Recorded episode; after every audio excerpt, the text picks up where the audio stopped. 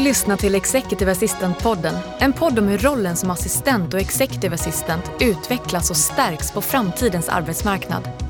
Podden produceras av Företagsuniversitetet i samarbete med nätverket IMA, International Management Assistance, rekryteringsföretaget Inhouse, röst och ljudproducenterna Online Voices samt Nordic Choice Hotels.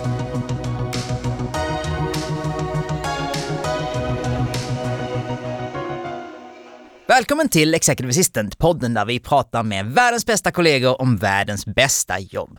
Idag ska vi följa det globala kapitalet. Det blir stora pengar, stora affärer och ett stort jobb, nämligen Kristina Magnussons jobb, för hon är Executive Assistant och Office Manager på Bridgepoint. Välkommen Kristina! Tack så mycket! Kul att Vad roligt här. att vara här! Nu kastar vi ut manuset. Alltså. Ja, nu kastar vi manuset. Får jag lägga till en sak på titeln? Hur mycket du vill. Jag är också kulturbärare på kontoret. Oh, Men då, pratar vi, då börjar vi där. För det här kontoret och Bridgepoint, eh, en private equity-jätte. Och jag råkar vara lite näringslivsnörd och lite investeringsnörd. Så, så för mig, jag är lite fanboy här liksom. Men eh, private equity är inte uppenbart för alla kanske. Vad, vad är det ni gör? Ja, precis. För mig var det inte uppenbart förrän jag hade jobbat kanske ett eller två år på företaget. Det här låter helt knäppt. Två Men- år in så tänkte okej det här. Typ då började jag fundera på, men vänta nu, vad är det vi gör pengar på egentligen? Vad, är, vad, vad jobbar vi med? Vad har vi för kunder? Ja. Är, är vi kund till någon annan? Ja. Så att det har varit väldigt många frågor genom åren. Men nu så kan jag med trygghet säga att Private Equity, vi är en, eh, en, ett, en investeringsfond skulle man kunna säga. Eh, Vi köper och säljer bolag som vi äger i våra fonder under eh, några år. Vi tillför olika saker till de här bolagen. Vi tillför både så här, kunskap men även pengar. Kan man säga att jag driver en, en, en stor fabrik, jag är lite, nu ska jag inte säga att de ni köper av är halvdana, men jag är halvdan i mitt utförande. Jag behöver skala upp, kan inte riktigt det, har inte kapitalet, har inte riktigt kompetensen. Då kan jag vända mig till någon som er, då kan ni titta på min fabrik, eller min, min, min, min portfölj av fabriker och så kan ni eh, ge mig tillgång till kapital, kanske till extra kompetens, skala upp det, förbättra det och öka värdet på det. Ja, men det är precis så det fungerar. Så fungerar det. Och vi har, så säga, hos oss har vi då fyra olika eh, produkter ska man kunna säga. Så att alla de som jobbar hos oss tittar ju inte på allting, utan vi är uppdelade i olika storleks, storlekar på fonderna. Så att vi har några som jobbar med eh, lite mer etablerade företag som är miljardomsättningar. Vi har andra som jobbar med mindre och sen så skalas det ner till de som tittar på inte startup-företag, det skulle jag inte säga, men som är etablerade, kanske familjeföretag som har hållit igång ett tag, eh, men känner att nu vill de komma vidare, de är lite begränsade i sitt sätt att kunna, liksom, de har ingen kapital, eller de har kapital men de har inte tillräckligt mycket för det de vill göra. Eh, de kanske inte heller har vetskapen om hur man växer. På vilket sätt ska vi bli, växa ut i nya marknader eller ska vi producera massor med nya produkter? Hur ska vi göra? Kan någon hjälpa oss, vägleda oss rätt? Eh, Så det är där vi kommer in lite grann. Mm. Och nu går vi rakt ut på djupa vatten liksom, t- som vanligt i den Ja. här podden. Men, men för det är väl också så, visst är det så, i, i, i, på de globala, globala finansiella marknaderna just nu så är det lite så här cash is cheap liksom. Så är det inte det du berättar om, så den här kompetensen att se vad vi ska göra med det, är inte bara att sätta in pengar på ett konto, utan den andra, är inte det liksom nyckelkompetensen i bolaget? Jo men det är, ju jätte, det är ju jätteviktigt för oss att vi köper och tittar på bolag eh, som har så här, möjlighet att utvecklas i de länder där vi också har kontor eller att vi, att vi kan utvecklas i, eh, i Asien eller i USA. Att det finns liksom en stor marknad för bolaget vi köper. Vi köper ju inte ett bolag som bara finns i Stockholm eller bara finns i Oslo eller någon annanstans utan det är viktigt att vi kan se möjligheterna för företaget att utvecklas. Det är ju att växa, att växa, växa, växa, växa. Det är det som är A och O. Mm, verkligen. Och som, som sa, för mig så är, är ni ett household name, eh, lite sådär. Men och, och, och ni är en jätte, kan man kvantifiera, hur berättar man för någon hur stora ni är? Alltså jag vill inte gå in och prata om i pengarmängd hur stora vi är, men eh, vi är ett eh, internationellt bolag. Vi har huvudkontoret i London. Det säger, brukar säga lite grann om storleken på bolaget ibland. Nej, men vi har kontor på tio olika ställen i, eh, i världen. Så att huvudkontoret i London, sen har vi kontor i San Francisco, i New York, vi har ett kontor i Shanghai för att gå på den östra sidan och sen på, i de största städerna i Europa. Eh, Paris, Madrid, Frankfurt, Amsterdam Och Stockholmskontoret är ju det kontoret som är det nordiska. Så att vi har ju hela Norden som marknad. Mm. Så det är ju Finland, ska vi vara duktiga i, Norge, i Mm. Danmark och i Sverige. Men visst kan man säga, alltså, om jag har en glasskiosk och tänker att jag kan expandera genom att börja sälja korv också, då når jag ju liksom inte upp till den. Var är en nivå ungefär? Hur tänker du då? Alltså hur stor, när är det här relevant? Hur stora bolag pratar vi om? Ja men det är olika. Ja. Det kan vara ett bolag som är, du kan säga att det kan vara en tandläkarkedja till exempel, Mm. som finns etablerad i Sverie bara. Men vi känner att, nej men, eller de känner det, de som äger bolaget och vi ser också, här finns ju jätte merchant acquisition möjligheter. Ja. Det vill säga vi kan köpa upp andra tandläkarkedjor, nu tog jag bara ett exempel, Mm. Ja. för att kunna växa i Norden men även kunna växa globalt. Mm. Så att det är lite så som eh, mina kollegor jobbar. Och jag kan säga att jag jobbar med de absolut bästa kollegorna som finns. De är, Mm. Varje dag när man går till jobbet så inser man för fasiken vilken källa till kunskap som jag Ja. har att göra med varje dag. Mm. Nu jobbar inte jag som investerare, jag är executive assistant. Men eh, mina kollegor, låt säga att de får ett case. Mm. De får eh, ett förslag från någon av våra rådgivare, säger att nu är det här företaget eh, ute på, kommer att komma ut på marknaden. Mm. Då kan det vara i princip i vilken sektor som helst. Vi försöker ju mappa in de olika så företagen i olika sektorer så att det blir lättare så att vi sen på företaget kan organisera oss lite mer i olika sektorer, så man kanske blir djupare på vissa. Ja. Så man är duktig på medtech till exempel, eller vad det nu kan vara. Ja, då tittar man på det företaget och får möjligheten att sätta sig in i hur företaget fungerar. Hur, vad är det här för bransch? Hur fungerar den här branschen lokalt, internationellt? Hur, hur funkar det egentligen? Det, är en jätte, det blir ju, man kan säga, när man går in i ett projekt så blir det en baby. Så jobbar man som investerare med det här projektet så blir ju det eh, det som är det viktigaste just nu. Man sätter sig in i alla detaljer, eh, man vet precis hur det fungerar och sen i slutändan då så brukar det komma en budsituation då när man ska buda på företaget. Mm. Eh, och eh, ja, i vissa fall så går det bra. Mm. Men många gånger, och de allra flesta gångerna, så blir det kanske ingen affär. Nej. Därför att konkurrensen är ju stenhård. Mm. Eh, och eh, det måste vara väldigt tufft för mina kollegor, så brukar jag tänka ibland. Mm. När man har jobbat upp någonting så framåt, alltså för jobb, och sen det här, nu är det bara att köra. Ja. Och sen så, nej. Nej. Då går man hem, skakar av sig Börjar och så om. går man till kontoret nästa dag och tänker så här, nu ska jag titta på det här bolaget istället. ja. så håller på med någonting helt annat. Ja, precis. Ja. Ja. Och det, jag menar, när jag ser din vardag, jag tänker på så här, vet, Wall Street-filmer, Billions, tv-serier. Det, det är så jag tänker mig att ditt liv utspelas liksom. Ja, nej, nej, det skulle jag inte säga att det är så. Men eh, vi har eh, väldigt högt ställda krav, givetvis, på våra medarbetare och jag är lika, vad ska jag säga, förvånad, måste jag säga, över de nya fina kollegor som kommer in hos oss som är unga, med födda på de som är anställda nu, födda på 90-talet, så extremt intelligenta, utbildade, duktiga. Äh, Det är, en, det är en ynnest att få jobba tillsammans med dem. Mm. Och jag försöker verkligen engagera mig också i alla så den yngre generationen som kommer Ja. in. De kan ju vara mina barn. Ja. men det är fantastiskt. Och Ja. så här, skämt åsido, men just den här aspekten av din vardag som, som du berättade om där, Mm. att ni, för det är också så här, om man jobbar på ett, ett jättebörsbolag till exempel, då är det så här, det kan vara kvartal, kvartalsrapporter, det är klart att det är omställning och expansion och så vidare. Men, men åt den vardagen du beskriver, det är ju nästan som att man är, vilket ju präglar din vardag hela tiden, att det är nästan som ett SWAT-team, att nu det här projektet eller den här affären eller den här, då är ju du kanske 100% involverad i det. Och sen alltså, att du är också involverad i allt det här och det måste ju prägla din vardag lite som rollercoaster också eller? Ja, alltså det gör det på sätt och vis. Jag Ja. har ju koll på ungefär vilka projekt som vi jobbar på. Det är ju viktigt för mig att veta det. Mm. Men eh, i min roll som office manager så är det ju kan säga, ännu viktigare att jag fungerar som klistret på företaget, som min chef brukar säga. Att jag är liksom med överallt, petar i, i allting och speciellt det som rör kontoret och eh, anställda och att liksom vi har den här feelingen på kontoret. Det tycker jag är min allra viktigaste uppgift. Och, och det är ingen liten uppgift i, idag liksom. Alltså, så här, historiskt så kanske det var så här, men du vet, att, att ja, men kan någon fixa kakor, ja, ja det spelar ingen större roll. Idag att bli den här magneten, för du sa dina nya unga kollegor, att de väljer att komma till er är ju kritiskt. Absolut. Det gäller ju att ha en bra kultur på jobbet. Mm. Att känna att vi har en härlig miljö, man vill gärna vara på jobbet. Jag har ju varit superjobbigt här nu under covid-tiden mm. när många av mina kollegor har Ja, vi har ju tvingats jobba hemifrån. Alla vill in till kontoret, för vi mm. har så himla fint kontor också. Mm. Det är så mysigt att vara hos oss och jobba. Mm. Det är trevlig, det är trevlig inredning, det är, liksom, men det är trevligt att vara hos oss. Ja, det är nice.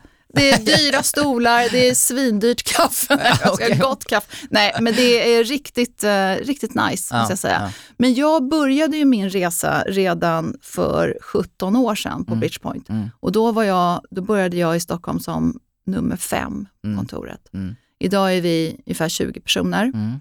Eh, men eh, så internationellt så var vi kanske det var 70 investerare, vad kunde det ha varit totalt? 110 eh, kanske, 110-120 anställda. Mm. Eh, idag har vi fyrdubblat det. Mm. Så vi är över 440 anställda idag. Mm. Så att jag har varit med och drivit upp Stockholmskontoret. Men jag har också, vid ett tillfälle 2009 så öppnade vi upp ett kontor i Helsingfors. Mm. Och då hade jag det som ett projekt, att jag fick åka till eh, Helsingfors. Mm. Eh, vi hade redan letat upp en lokal som eh, vi tänkte skulle passa oss. Eh, men jag satte upp hela kontoret där själv utan att kunna ett ord finska. Men det gick bra det också. Yxekaxekolmen liksom. Och sen... ja, lite så. så, så ja, men, och sen har jag också varit med och monterat ner det kontoret när vi insåg sen några år senare att mm. vi kanske inte behöver ha ett kontor i Helsingfors just nu. Nej, nej. Men då var det viktigt för oss, vi hade många portföljbolag som var finska och vi kände att vi ville ha en fysisk närvaro mm. i Finland. Mm. Uh, så att jag har gjort, uh, jag har gjort många olika saker under den här resan. Mm. Börja som vikarierande assistent nu får jag stoppa det, nu, nu, du snabbspolar igenom Oj! halva mitt frågebatteri här nu. Men, Sorry. Ja. Nej men som du sa, för det är ju fascinerande. Private equity som fenomen och affärsmodell daterar guld mycket längre tillbaka. Men Bridgepoint som du sa har ju förändrats under de här 16-17 åren har det ju verkligen växt och förändrats och, och, du har sett det från, alltså inte bara från insidan utan du har ju liksom format den själv hela, mm. hela resan också. Mm. Så den här första dagen på kontoret, liksom, kommer, kommer du ihåg den? Ja, alltså jag visste ju inte riktigt vad jag skulle göra. Jag hade ju aldrig jobbat som assistent tidigare Nej. och kände vad är detta? Och, och de verkade så konstiga, mina kollegor var ju snälla i och för sig men de var så otroligt tysta. Ja. De sa ingenting och jag kände mig helt, jag visste inte ens liksom, var skulle man gå och liksom, köpa lunch. Ja. Vad gör de för någonting? Vad ska jag säga när jag svarar i telefon? Jag hade mm. ingen överlämning heller. Nej. Utan jag var, jag kom in som vikarie hon som jag vikarierade för var inte på kontoret, henne träffade jag aldrig överhuvudtaget. Eh, och mina kollegor var fullt upptagna med eh, de projekten, det var tre stycken mm. kollegor då. Mm. Och varav den ena engelsman som var partner och mm. chef. Så han var inte på kontoret varje dag. Mm. Så där satt jag med de här två eh, killarna. Jättetrevliga. det tog lång tid innan vi lärde känna varandra kan jag säga. De var helt upptagna med sitt. Eh, men sen så, vad jag gjorde som jag tror var hjälpte mig väldigt mycket, det var att jag tog mod till mig att ta kontakt med eh, en kollega som jobbar i England som hade figurerat lite i mejlen. Jag kände så här, men hon känns ju som en väldigt trevlig person. Mm. Undrar om inte jag ska sträcka ut en hand mm. till henne och fråga om hon kan berätta lite för mig var det jag jobbar någonstans. Ja, och hur hon jobbar kanske? Ja, och hur hon jobbar och vad är det vi gör för någonting. Så att eh, hon blev lite av en mentor de första åren för mig. Mm. vilket var fantastiskt. Mm. Och då kan vi verkligen hänga upp det som ett råd till alla, så att, att bygga de här interna nätverken, hur stora eller små de än är, det kan ju inte övervärderas på något sätt, eller Absolut inte. Alltså, jag måste säga det att bygga dina relationer och bygga ditt egna nätverk, det är mm. A och O för att lyckas i rollen. Mm. Och det behöver inte vara så att du tar över någon annans nätverk eller någon annans relationer, Nej. utan det måste du bygga själv. Ja. Och liksom, det beror lite mm. på hur du vill styra din roll också, kan jag tycka. Mm.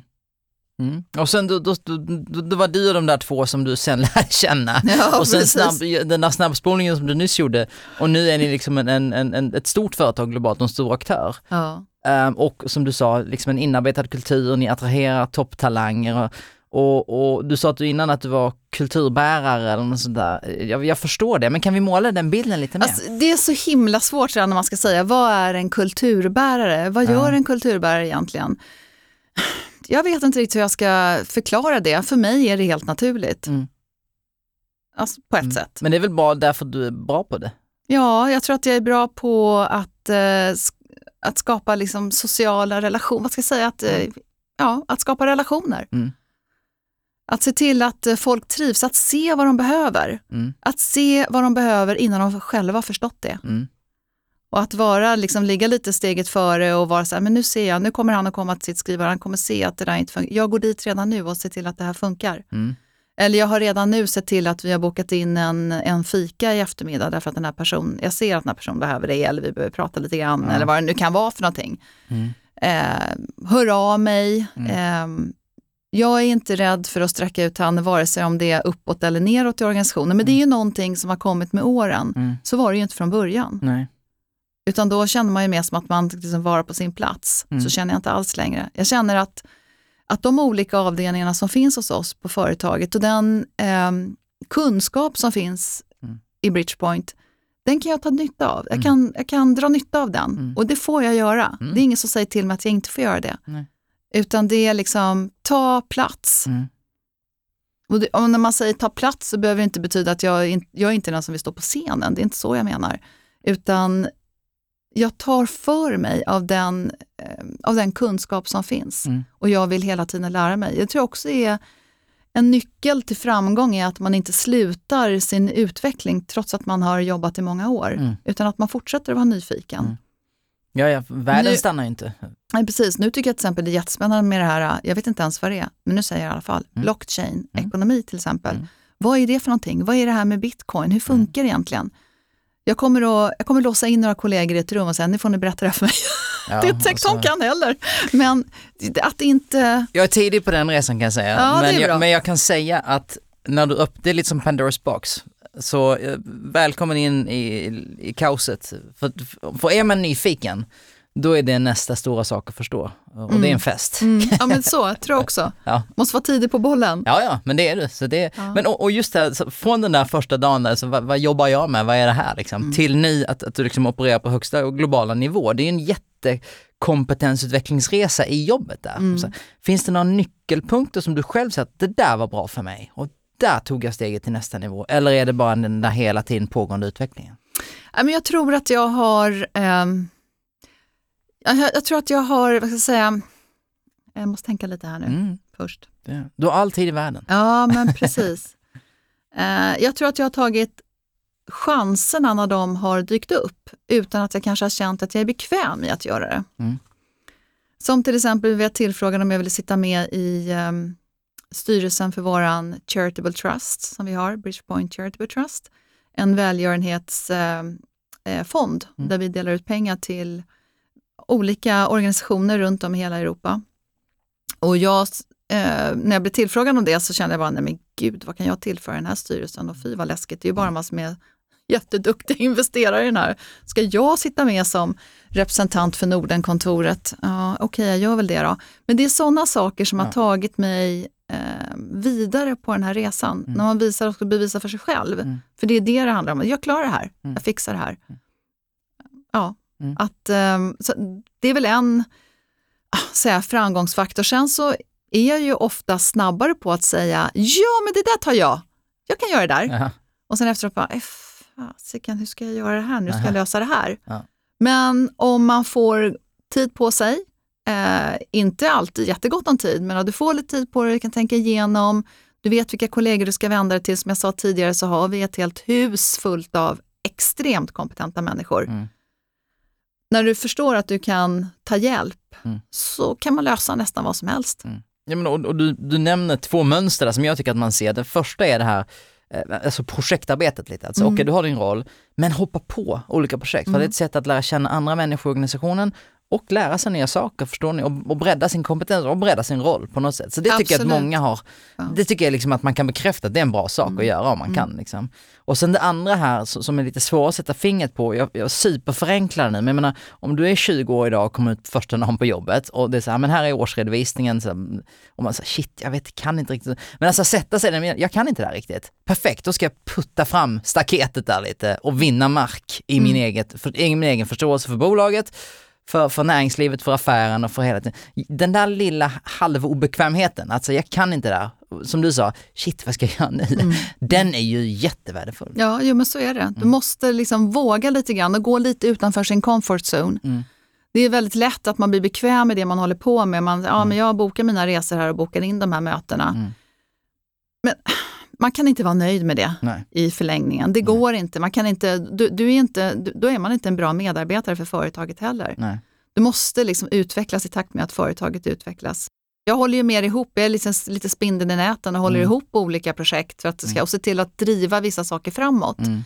Det finns, in- jag har ingen direkt eh, handlingsplan för dagen när jag kommer, eller det kan jag ha, jag kan ha skrivit upp, absolut skrivit upp liksom punkter, det här är grejerna jag ska fixa, jag kommer ihåg-lista. Mm. Men sen är det liksom driva på, se till att du får in svaren, jobba Mm. framåt och jag tror att eh, man använder mig mycket mer som projektledare för olika saker idag Mm. än vad man gjorde från början. Mm. Men det är ju också att man, från början så vet man ju inte riktigt heller Eh, man har, man har varit på en anställningsintervju och vet att men den här människan verkar ju i alla fall fullt frisk och någorlunda vettig. Henne kan vi Mm. Liten nog, tröskel. precis, Eh, henne kan vi nog använda till någonting. Ja. Eh, Men sen tar det ju ett tag innan man får det här förtroendet och man känner att nej, men hon kan leverera. Mm. Hon kan leverera på, det som, på, på den nivån som vi förväntar oss. Mm.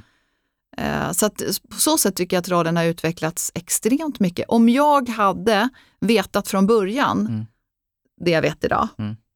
Så hade jag nog varit livrädd ja, ja, herregud.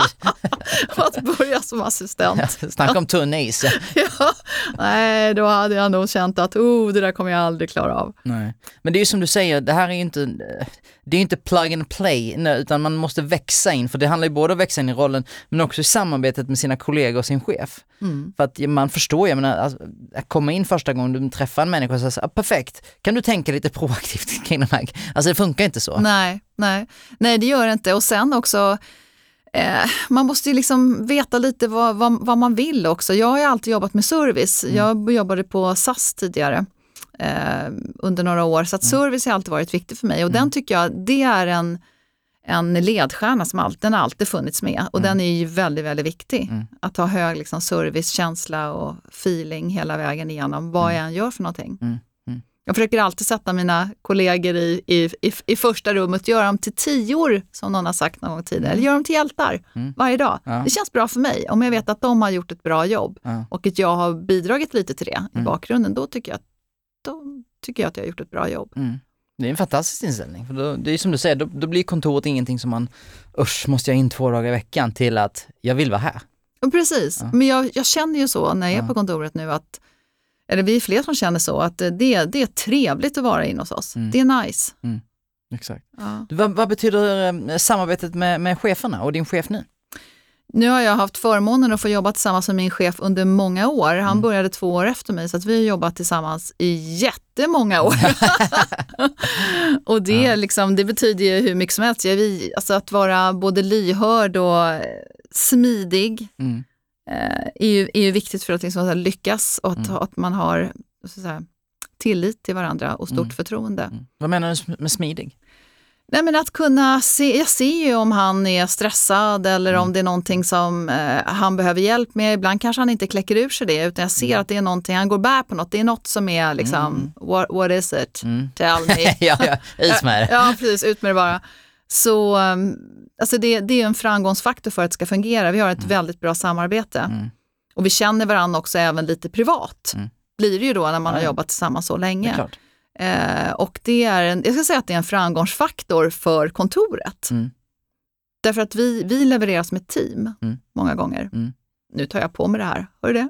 Ja, nej men Nej, men jag tycker det är jättebra sen att man är transparent också i, eh, mot varandra och att man litar på varandra. mm. Du Det- nämnde några av sakerna, men just nyckelbyggstenarna, för att jag, jag tänker ofta på så här, Många säger ju så när man, när man i det här yrket tittar på nya jobb och så här, strunt i jobbet och bolaget, connecta med en, en människa och en Mm. chef, och, för det är det som kommer liksom avgöra hur det här går. Ehm, men så kanske det finns massa människor där ute som är så ah, men jag har aldrig tänkt så i mitt samarbete med min chef eller det kanske inte riktigt funkar. Så vill man liksom eh, hjälpa till med spelplanen lite, vilka är Mm. byggstenarna i att börja jobba på en ännu bättre relation med sin Ja, men jag tycker först så måste du ju veta var du jobbar någonstans tänkte jag säga. Måste ju förstå verksamheten. Ja, Mm. Ja. men det, det är ju jätteviktigt. Ja. Vad gör vi för någonting? Mm. Hur ser hans arbete ut? Mm. Vad läser han för tidskrifter?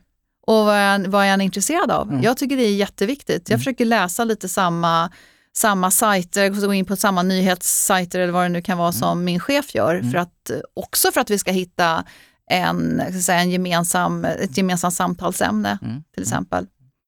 Jag är stunned. Nej, Nej men det, inte jo, fan. men det är jätte, för det är Mm. ju så, det är så jag, jag har aldrig hört, jag, liksom, jag har gjort det här eh, länge och, och, och men jag har aldrig hört det här, men att, att alltså, det låter som att man trivialiserar att läsa samma sajt, men att, att hitta en nivå där man relaterar till samma saker på en vardaglig bas är ju jätteviktigt. Mm. Och jag menar det du beskriver är, är väldigt så här, Buzzwordet skulle vara emotional intelligence, eller hur? Det, Mm. det hade det varit, för det är det, när du säger smidighet, det är det du menar, att känna av, att se, att, att alltså lite så här rapportbyggande hela tiden, att man lägger sig på en nivå som funkar för alla liksom. Absolut, jo men så är det. Och jag kan, man känner ju av, jag är nog rätt bra på det, att känna av eh, stämningar i rummet eller ja, känna feelingen helt enkelt. Mm. Jag känner om det är något som är stressat, jag känner om det är en om, om det är någonting som har hänt eh, bland kollegor. Eller jag kan liksom, Nu är inte vi så många så att det är ju lätt då. Det är ju klart att jag kan inte uttala mig om hur det är att jobba på ett företag när man kanske har 150 kollegor i samma byggnad, för det har inte jag. Nej.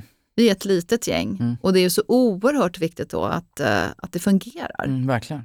Så att när vi anställer folk så tittar vi på, vi- givetvis så tittar vi på deras kompetenser, men vi tittar till största delen på deras personlighet. Mm. Kommer den här personen passa in hos oss eller inte? Spännande. Och om man, om man tittar på det här eh, samarbetet med chefen. Du behöver inte prata om din chef specifikt, vi kan journalisera beroende på vad du är bekväm med. Men eh, hur en chef så ses, uppfattas och vad det krävs har ju också förändrats under de här åren. Så att när, när idag kan liksom en, en fel Facebook-like orsaka en storm. Alltså det finns helt andra saker som en chef idag måste ta hänsyn till. Och det har ju du följt med honom nu i ganska länge. Har du, har, har du tänkt på det? Jag tror att det, det ställs stora krav på cheferna idag. Mm. Det och du måste kunna hantera massor med teknik till exempel. mm. Och det är inte alla chefer som är bra på det. Nej. Långt ifrån. Så att jag försöker- Tusentals Ja, nickar men- Nina. Eller hur? Ja, men jag kan känna lite, det som är viktigt för mig det är att vara en stöttepelaren runt omkring där. Ja. Att se till att ja, men jag hjälper dig med de här grejerna. Mm. Och också att inte få en chef att känna sig ska säga, eh, dum för att man inte förstår eller inte vet hur det fungerar. Mm. Utan att liksom inte döma utan nej, men jag går in, jag fixar de här grejerna utan att chefen kanske ens har märkt det. Mm. Man har redan laddat upp de där grejerna, man har redan loggat in på de här ställena, man har redan liksom eh, ja, dukat bordet. Mm, precis. Möjliggjort. eh, Möjliggjort, precis. ja, ja. Vad tror du av, av, av rollen så här, när vi tittar framåt? Vi ska inte bara titta bakåt helt enkelt, vi tittar framåt istället. Vilka aspekter av rollen tror du att vi kommer att se så här, mer och mindre av när vi nu utvecklas framåt? Alltså jag tror att vi kommer att se mycket mer av ett eh, projektlederi Mm. framåt. Att man håller så att säga, i, i många olika delar Mm. eh, och ser till att de fungerar och har, fi- har en, liksom en översyn Mm. på ett, som ett helikop helikopterperspektiv Mm. på saker och ting. Mer än att man gör alltså, så enklare saker som, Mm. eh, inte vet jag, boka resor. Jag tror att det kommer att digitaliseras mycket mer i framtiden. Det kommer man göra med vänsterhanden som kanske tog Mm. ja, en timme att göra tidigare. Mm. Så att eh, jag tror att rollen kommer absolut att behövas framåt därför att det är så, det är, världen, det rör sig så fort just nu. Mm. Och många gånger så måste man, det måste finnas någon som har lite koll på de olika delarna. Mm. Man, har, man behöver inte vara djup i allting, men att man har en översyn.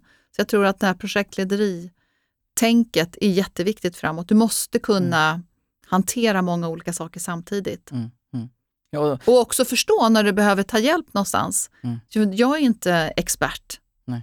alls på liksom alla, alla de här olika djupa områdena eller oli, Mm. olika områdena. Men då tar jag hjälp. Men jag kan se och inse, ja, men nu, nu behöver vi nog, nu behöver vi plocka in en expert här eller nu, Mm. nu behöver vi lägga ut det här eller få hjälp eller någonting. Mm. Det är också intressant, för du, du pratade om så de yngre kollegorna innan. Cheferna kommer också, en, en ny generation chefer kommer också nu som kanske är runt 40 år, som har växt upp i en digital miljö och så vidare. Mm. Och du kommer ju snart välkomna kollegor födda på 2000-talet. Alltså det, det, Det gör jag redan. Ja, ja, ex- exakt. Ja. Och jag menar, då är det ju helt annat, och det är det, när jag pratar om att rollen förändras, helt plötsligt behövs ju vi på, på, för andra saker, som du säger. Mm.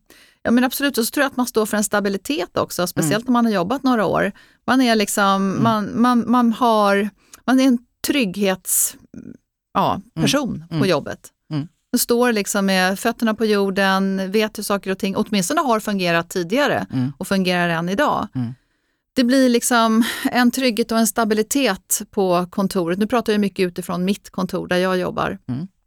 Så att eh, om vi får in en eh, yngre kollega eller så, eller en ny chef, inte vet jag, i framtiden så känner jag att jag kommer kunna bidra med mycket utav eh, ja, rutiner, stabilitet, trygghet. Mm. Ja men det som sitter i väggarna är ju ett begrepp som, som, som det kan, jag vet inte om det låter negativt, jag tycker inte det, men, men det är väldigt viktigt. Alltså när, när arbetsplatsen blir hybrid och alla är överallt och alla pratar, vilka är vi, blir ju Precis. ännu mer centralt. Absolut. Det är ju någonting, det är ju svårt, det har ju varit lite knepigt nu under den här Mm. covid-tiden, alla har suttit hemma på sin kammare och jobbat och med haft massor med teamsmöten. Mm. Liksom då, då, då är det ju lätt att tappa den här kulturfeelingen, Mm. därför att den får vi ju mycket när vi träffas tillsammans. Vad betyder det? Så här, jag vet nästan ditt svar, för du känns som en väldigt lojal person, men vad, vad betyder lojalitet för dig? Jag hade inte kunnat ha det här jobbet om jag inte hade känt väldigt stor lojalitet till företaget och till eh, mina kollegor. Eh, jag vill kunna vara en person som de kan lita på. Eh, jag får ofta, det är ofta till mig de kommer om det är, om, om det är någonting som har hänt som har med kanske kontoret att göra eller med någon, inte vet jag, någon personal eller någonting så, så är det ju jätteviktigt för mig att kunna finnas där liksom och Ja. kunna lyssna Mm. och sen så stannar det hos mig. Eller så gör jag det som jag vet borde göras med den här informationen Mm. utan att hänga ut någon eller Mm. på något sätt liksom förstöra någonting utan Mm. bara se till att det blir bättre. Så att, eh, och vara lojal mot företaget är, jag skulle inte kunna tänka mig någonting annat. Nej. Jag har inte ett 9 till 5 jobb såklart. Utan jag har ett eh, livsjobb. det Ja. låter helt hemskt men. Nej men det är intressant för det är också så, alltså, ett, du jobbar i en global miljö på något sätt, du jobbar i en, i en bransch som, som kanske, i alla fall enligt nidbilden jobbar väldigt mycket. Men det är också så att, du refererade till liksom covid-tiden, pandemitiden, det är också så att det, det, alltså, det flyter ihop allting hela tiden. Du vet, jag, nu, innan så kanske man skulle ha ett videosamtal, då var det, då, då var det liksom suit up och på med slipsen. Idag kan man svara från ICA och ja men jag ringer in till det. Livet och arbetslivet flyter ihop. Mm, ja men så gör det ju. Och jag tycker att vi har, eh, vi har ändrats också lite på kontoret sen eh, pandemin, måste jag säga. Det var ju väldigt mycket ja, vad ska jag säga, kostym och slips och lite så, lite striktare i alla möten. Mm, Utfördes, eller träff, vi träffades på kontoret. Mm. Men nu sen eh, pandemin och man har kunnat sitta hemma så lite mera leisure på ett sätt. Fast Lite mer pikétröjor. Ja, men precis lite mer pikétröjor. Eller upp en, en, en skjortan får, man får knäppa upp den översta knappen på Oj, ja, förlåt, jag, jag gick för långt. Ingen pikétröja. Nej. nej, förlåt. Nej, men eh, så det har varit mycket, alltså det, det har blivit eh, lättsammare på ett sätt, så Mm, tycker jag. mm, Utan att man har tagit bort så här, kunskapen eller att vi skulle vara ett sämre bolag för det, snarare tvärtom. Mm. Och det har blivit mer personligt nästan, Mm, mm. skulle jag vilja säga. Vad betyder jobbet för dig? Ja, som du förstår så betyder det väldigt mycket för mig. Ja. Det betyder otroligt mycket för mig. Mm. Det är så roligt. Jag trivs verkligen superbra på mitt jobb. Mm. Annars Ja. hade jag inte varit kvar så här länge som Nej. jag har jobbat nu. Jag brukar alltid säga att arbetslivet är en så stor del av livet. Så det är, så, det är alltid sorgligt om det inte är så, men samtidigt så känns det ju jättelyxigt. Men alltså jag tror att jag har haft fördelen också av att kunna utveckla min roll lite så som jag, i den riktningen som jag har velat. Mm. Jag tycker till exempel att det är jättekul att arrangera evenemang eller events och sådana saker. Och det har Mm. funnits en stor, liksom, eller det är en stor möjlighet för mig att Mm. göra det. Mm. Eh, jag har också varit med och delaktig i eh, alla våra kontorsombyggnader, våra, liksom när vi har flyttat, har vi Mm. inte flyttat så många gånger, men vi har byggt ut kontoret eh, åtskilliga gånger. Hela liksom, det här med inredningen och liksom jobbat med arkitekter, det är jättekul. Mm. Så jag har ju också kunnat säga, plocka de delarna i jobbet som jag tycker är roligt Mm. att göra. Mm. Jag är ju en lokal, så att säga, lokal HR, lokal IT, lokal marknad, lokal, alltså så. Ja. Så kan jag inte säga att jag gör allt, det gör jag Nej. absolut inte. Jag har assistentkollegor som gör fantastiska jobb också. Mm. Men jag har haft möjlighet att kunna styra mitt jobb Mm. Åt ett håll som passar mig jättebra. Mm. Det låter som att du skulle rekommendera kollegor där ute att se på, nu, jag lägger inte orden i din mun här, jag försöker bara formulera en fråga, stappla mig fram. ja. men, men att rekommendera kollegor att, att, att se på sin, eh, sin roll idag och inte eh, utgå ifrån att den inte kan växa eller förändras eller formas. Liksom. Ja men så skulle man kunna säga, lyfta sig själv ovanför sin roll, se hur ser jag ut i den här organisationen. Mm vad sitter jag i förhållande till allt annat och finns det någonting som jag kan göra mer? Mm. Kan jag växa in någonstans? Vad, vad, vad vill jag göra mer av mm. framtiden? Vad tycker jag är kul? Mm. Och så ta kontakt, sträck ut en hand. Jag har aldrig fått så mycket liksom, glada tillrop och hejarop och så när jag liksom, åh vad kul, men är du intresserad av det här? Vad mm. roligt att du frågar. Många gånger så är man ju rädd för att störa, man tänker gud de ser så upptagna ut och vågar inte ställa den här frågan. Mm. Men många gånger blir de urglada mm. och tycker kul att man är intresserad. För, förutom de där två kollegorna som snart är inlåsta och ska, ska, ska lära sig om bitcoin. Eller? Precis, de ja. Vad har du läst? Den där första dagen, liksom, du visste kanske inte riktigt vad du så här, gav dig in på, ska jag inte säga. Men, Nej, men så här, du, du, du, såg inte alla konturerna. Betyder det någonting eller har det betytt någonting eller har du på något sätt tvingats hantera det faktum att det kan vara en bransch där det är lite survival of the fittest liksom? Absolut, så är det. Mm. Det är liksom mina, mina kollegor som jobbar som investerare, de måste ju hela tiden prestera ja. framåt. Eh, och gör de inte det i den säga, takt som det är tänkt, mm. så kan ju det få konsekvenser. Mm. Eh, det är samma sak om om vi äger ett bolag till exempel och det kanske inte går så bra, det kanske dyker upp någonting som mm. visar sig i efterhand att man skulle ha känt till från början. Mm. Från början. Det kan mm. också få konsekvenser. Ja, ja, precis. Ni har ingenstans att gömma er? Nej. Eller? Nej, men resultaten talar sitt tydliga språk. Absolut, och speciellt nu om man är, alltså nu när vi är ett börsbolag också, ja, så är det ju, vi ligger ju inte på svenska börs ska jag säga, utan Nej. vi ligger på den engelska börsen. Det får man tänka på det du sa innan med att, ni tittar på personligheterna när ni ska rekrytera. Eh, och jag förstår det. Men nu förstår jag det liksom en halvtimme senare så förstår jag det ännu bättre. För att det känns ju verkligen som någonting som skulle vara en superprioritet för dig. Att, att pusslet hänger ihop och blir bättre för varje ny bit. Tänk dig så här att vi har ett gäng, eh, ett gäng investerare mm. och så ska de träffa ett nytt bolag. Mm. Vi säger att det här är ett eh, familjeägt bolag till mm. exempel. Det här familjeägda bolaget har kanske aldrig sträckt ut handen tidigare, aldrig träffat någon mm. investerare och tycker att det känns jätteläskigt att komma till Mäster Samuelsgatan 1 där vi sitter, oj, oj, och in på vårt kontor och, och sen så kommer det in några uppsträckta investerare med knuten.